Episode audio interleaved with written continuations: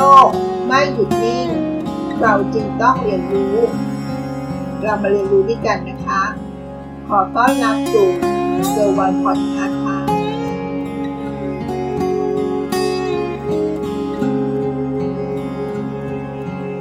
คุณรู้จักคำว่าเศรษฐกิจหมุนเวียนไหมคะ เราจะมาชวนฟังกันเรื่องเศรษฐกิจหมุนเวียนกันนะคะ วันนี้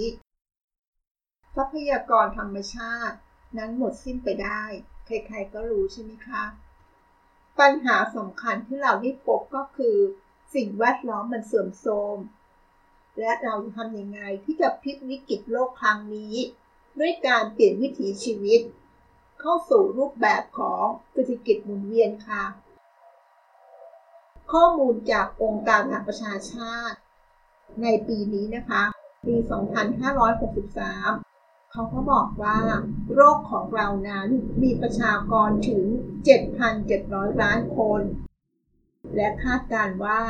ในอีก 31 ปีข้างหน้า ก็คือในปี 2050 เราจะมีประชากรเพิ่มขึ้นเป็น 9,700 ล้านคนทีเดียว และอาจจะถึง 11,000 ล้านคนในช่วงปลายศตวรรษนี้ก็ได้นะคะ ขณะนี้ เรากำลังผจญกับปัญหาของภาวะโรคร้อน ภาวะการขาดแคลนอาหาร ภาวะขยะล้นเมือง และปัญหาของโรคอีกมากมาย ซึ่งสิ่งเหล่านี้มันเกิดขึ้นทั่วโลกนะคะ ไม่ใช่เฉพาะประเทศไทย แล้วก็เกิดขึ้นอย่างรวดเร็วด้วยนะคะ ตอนนี้ถึงเวลาหรือยังคะที่พวกเราจะร่วมใจกัน ปรับเปลี่ยนพฤติกรรม การดำเนินชีวิตของพวกเรากัน ด้วยแนวคิดของเศรษฐกิจพอเพียง และเศรษฐกิจหมุนเวียนค่ะ เศรษฐกิจหมุนเวียนมันคืออะไรหรือ เศรษฐกิจหมุนเวียน circular economy คำคำนี้อาจดูเป็นคำใหม่สำหรับหลาย ๆ คนนะคะ แต่ในความหมายของคำว่าเศรษฐกิจหมุนเวียนคำคำนี้ก็ไม่หนีไปจากคำว่าเศรษฐกิจพอเพียง ของพ่อหลวงของเราเลยนะคะเศรษฐกิจพอเพียงของพ่อหลวงของเราก็คือ การใช้ทรัพยากรอย่างคุ้มค่า และการรักษาสิ่งแวดล้อม โดยการหมุนเวียนนำของเสียกลับมาใช้ใหม่ ทั้งแบบการนำมาเข้ากระบวนการผลิตใหม่ ที่เราเรียกว่า Rematerial หรือ Recycle นั่นเองค่ะ หรือการใช้ซ้ำ หรือเรียกกันอย่างว่า reuse ค่ะ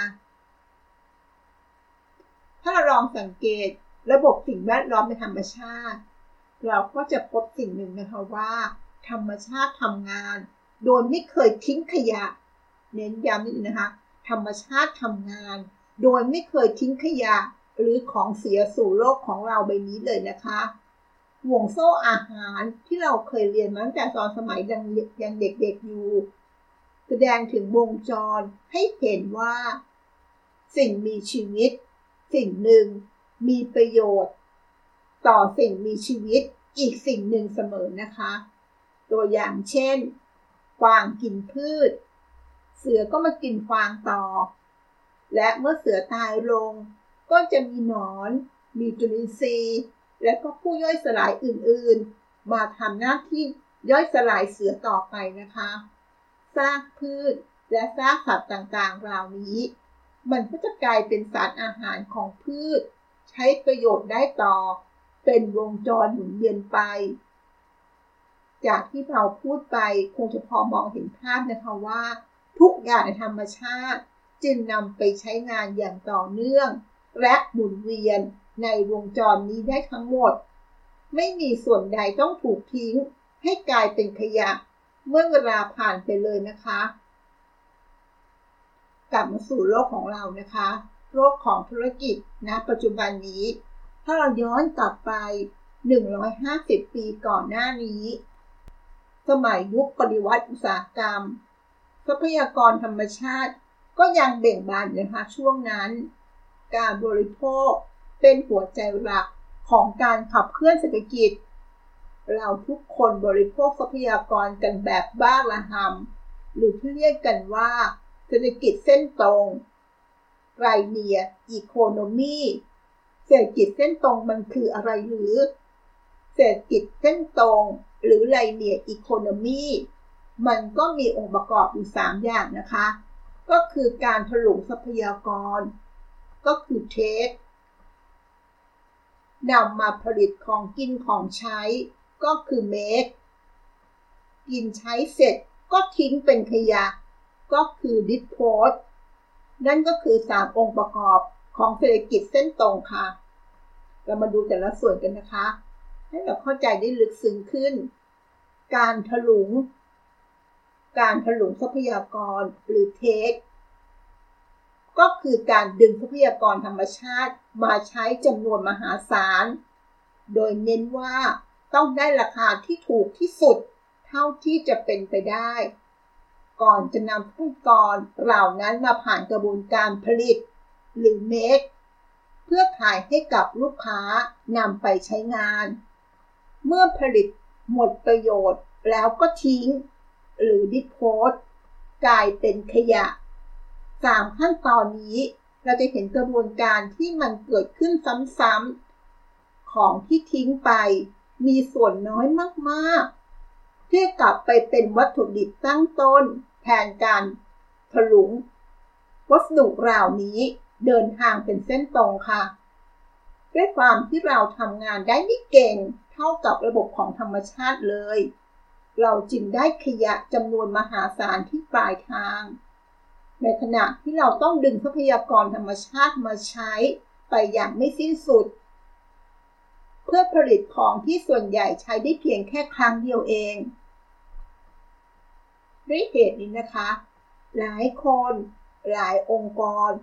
ก็เลยให้ความสำคัญกับธรรมชาติ และสิ่งแวดล้อมมากขึ้นค่ะ เลยเป็นที่มาของคำว่า เศรษฐกิจหมุนเวียน หรือ circular economy เพื่อที่จะมาแก้ไขปัญหาของ ศรษฐกิจเส้นตรง หรือไลเนียอีโคโนมีนั่นเองค่ะ ก็คือเปลี่ยนจากแนวเส้นตรง ใช้แล้วทิ้ง กลับมาเป็นแบบหมุนเวียนนำของเสียกลับมาเป็นวัตถุดิบต้นทางนี้อีกครั้งหนึ่ง ดังนั้นถ้าเราบอความหมายของเศรษฐกิจหมุนเวียนให้เข้าใจได้ชัดเจนมากขึ้น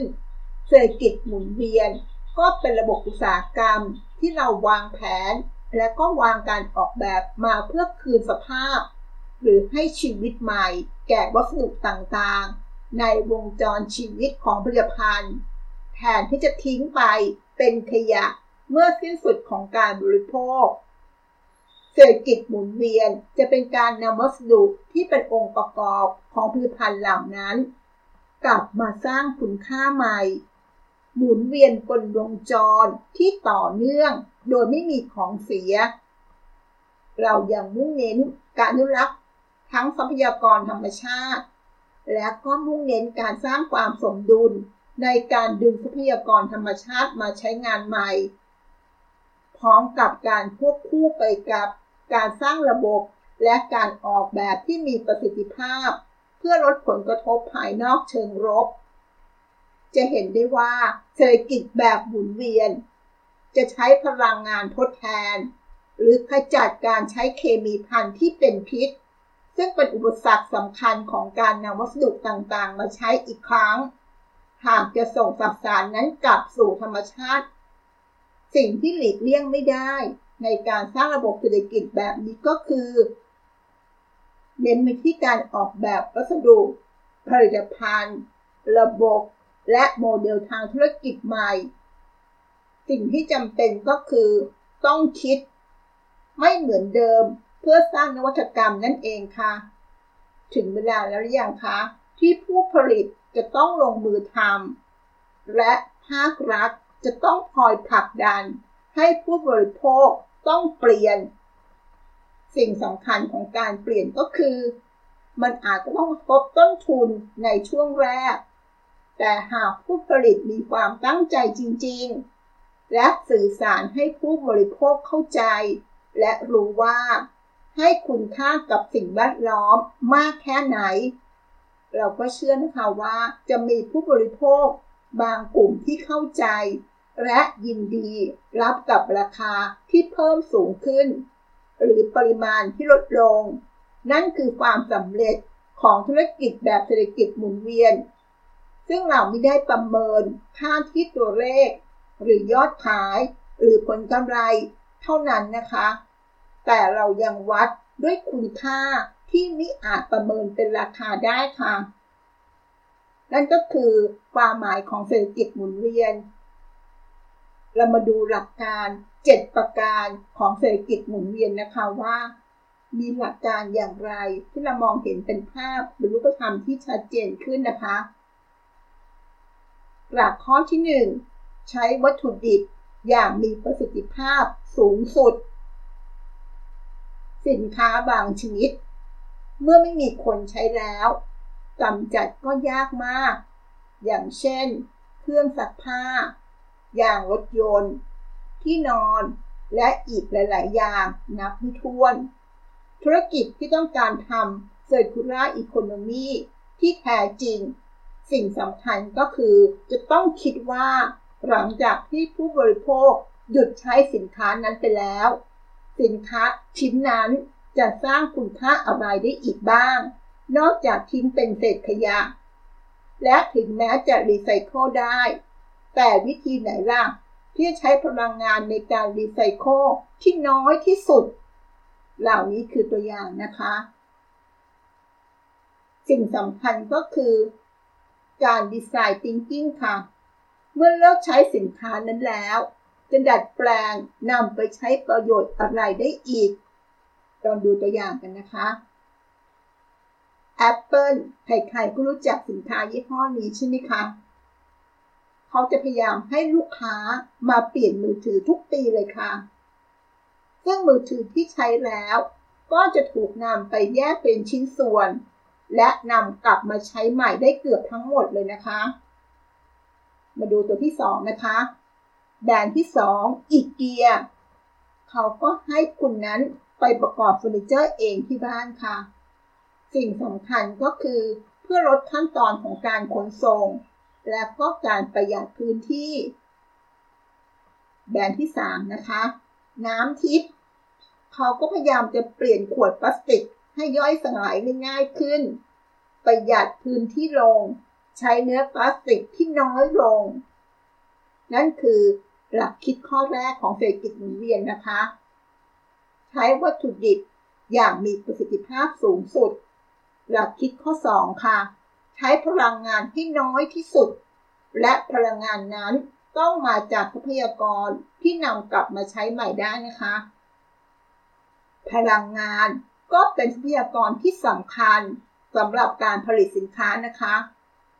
การคิดระบบไม่ใช่คิดแค่ว่าจะนำของกลับมารีไซเคิลอย่างไร แต่ต้องคิดด้วยว่า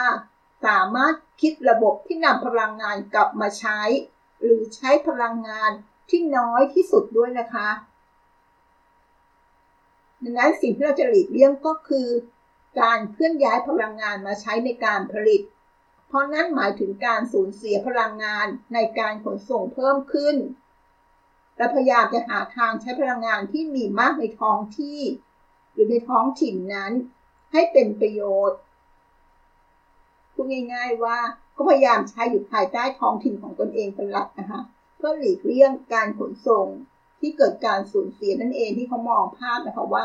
มันทำให้ เกิดการใช้พลังงานที่มากขึ้น นั่นหลักที่ข้อที่ 2 ก็คือใช้พลังงานให้น้อยที่สุดนั่นเองนะคะแล้วก็เน้นว่าสามารถนำสิ่งนั้นกลับมาใช้ใหม่ได้ด้วยค่ะ หลักคิดข้อที่ 3 รักษาความหลากหลายทางชีวภาพ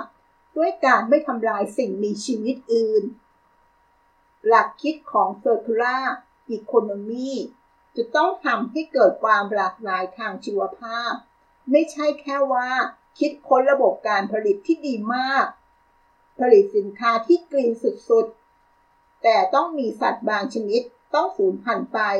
แบบนี้ไม่ใช่แนวทางนะคะลองดูตัวอย่างประกอบนะคะ ในปี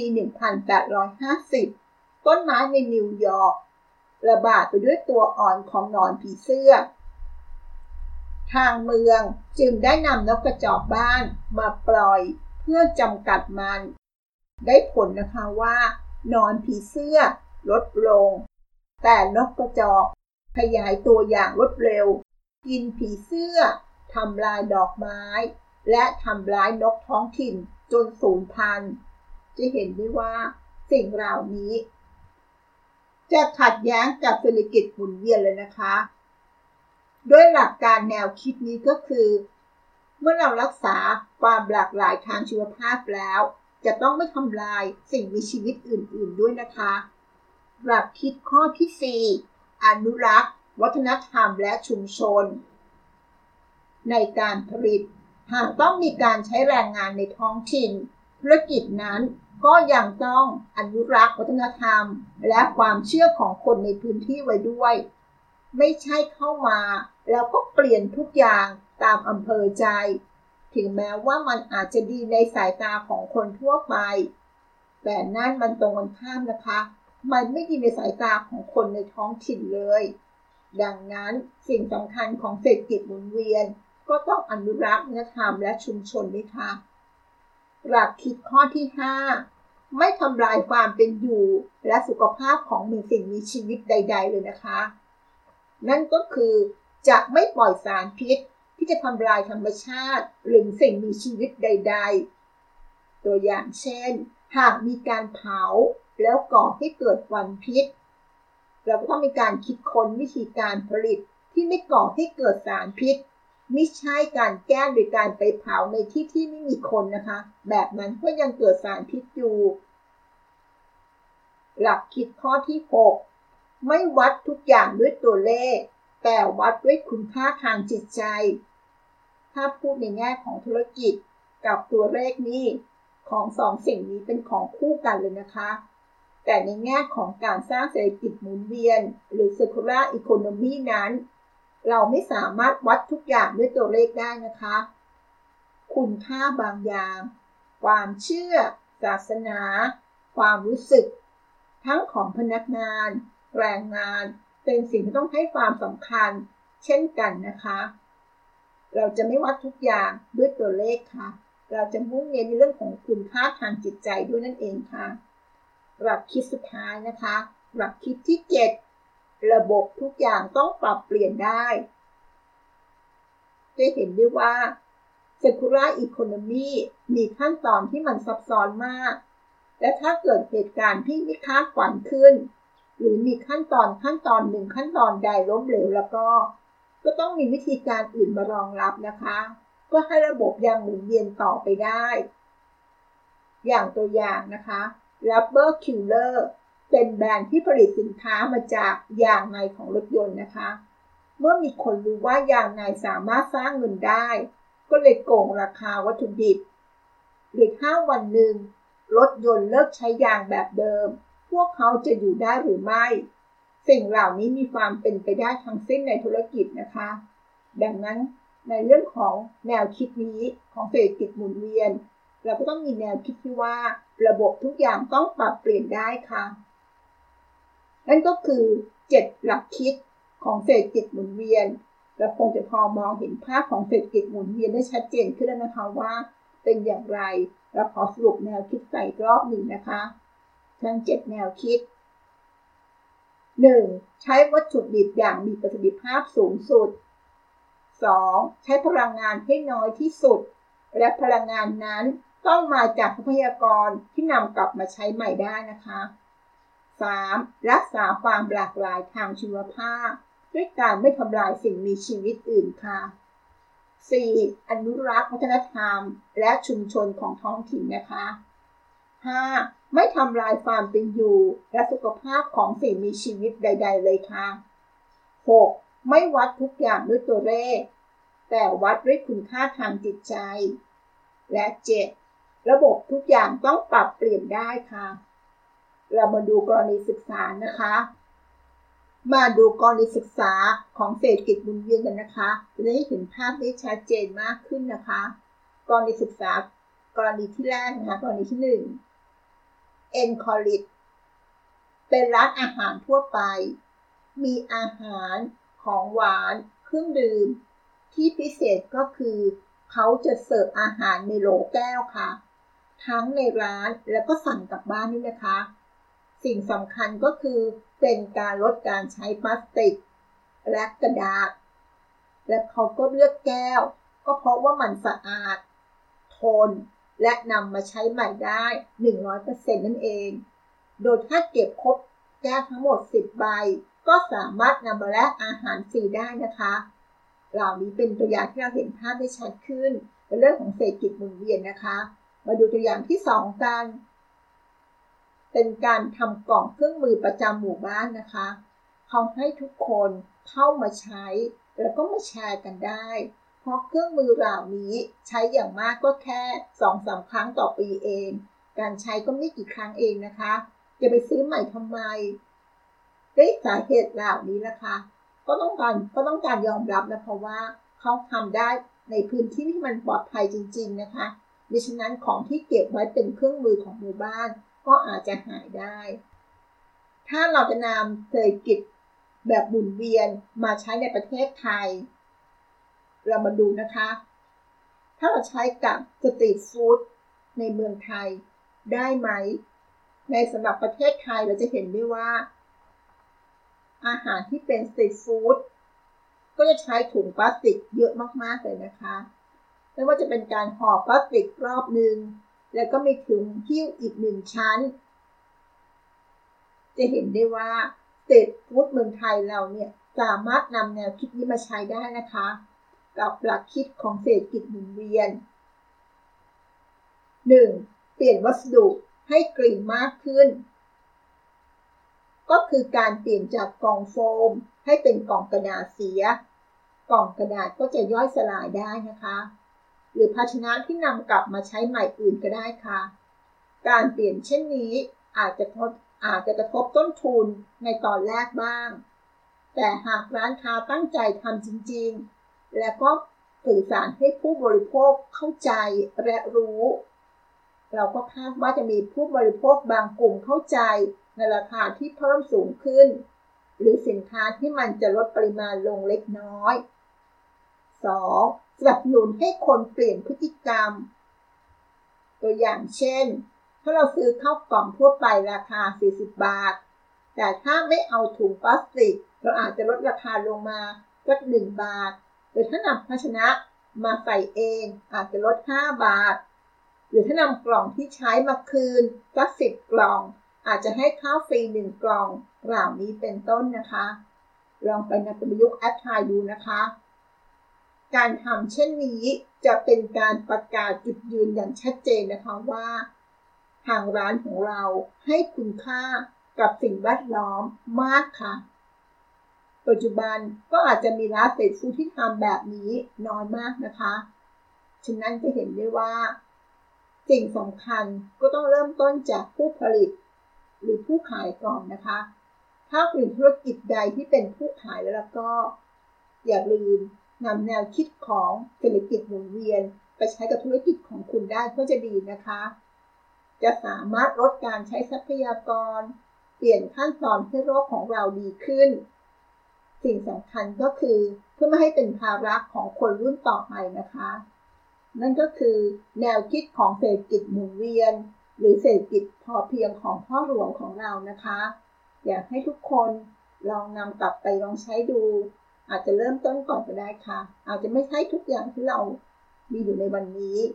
เริ่มต้นสักสิ่งหนึ่งก่อน แล้วค่อยๆ ปรับเพิ่มขึ้นมา จนครบทั้งหมดก็จะดีมากเลยนะคะ ขอบคุณที่รับฟัง แล้วพบกัน สวัสดีค่ะ